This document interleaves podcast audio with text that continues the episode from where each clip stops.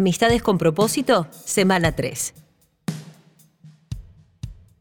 El hombre que tiene buenas amistades se deberá mostrar amigable. Cuando una persona es amigable, se le nota, porque sus actos lo demuestran. Eso a su vez atrae a las personas. Por eso amamos la palabra cuando nos dice, el que tiene amigos ha de mostrarse amigo.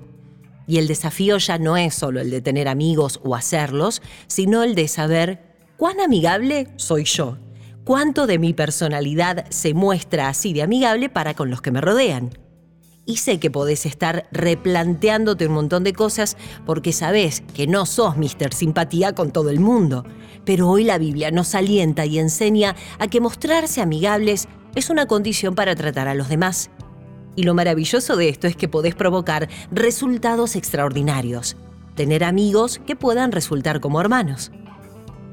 Somos responsables a la hora de meditar cuánto de la persona de Jesús se está reflejando a través de mí. No estábamos hablándote ni pidiéndote que de cada persona que conozcas la transformes en tu amigo, pero sí la necesidad que te muestres amoroso, confiable y amigable con todos. No sabes en qué momento esa actitud puede hacer que otros conozcan a Jesús. En este último día o semana de desafíos, te alentamos a que medites en cómo te moves con todas las personas a tu alrededor. ¿Cuántas sonrisas se te escapan al día? ¿Cuántos abrazos? ¿Cuántos mensajes de aliento?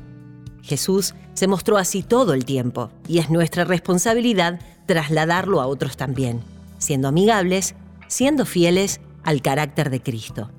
Y los textos bíblicos para acompañarte en esta última semana serán San Juan, capítulo quince, verso trece, Proverbios, capítulo dieciocho, verso veinticuatro y Primera de Juan, capítulo cuatro, verso siete.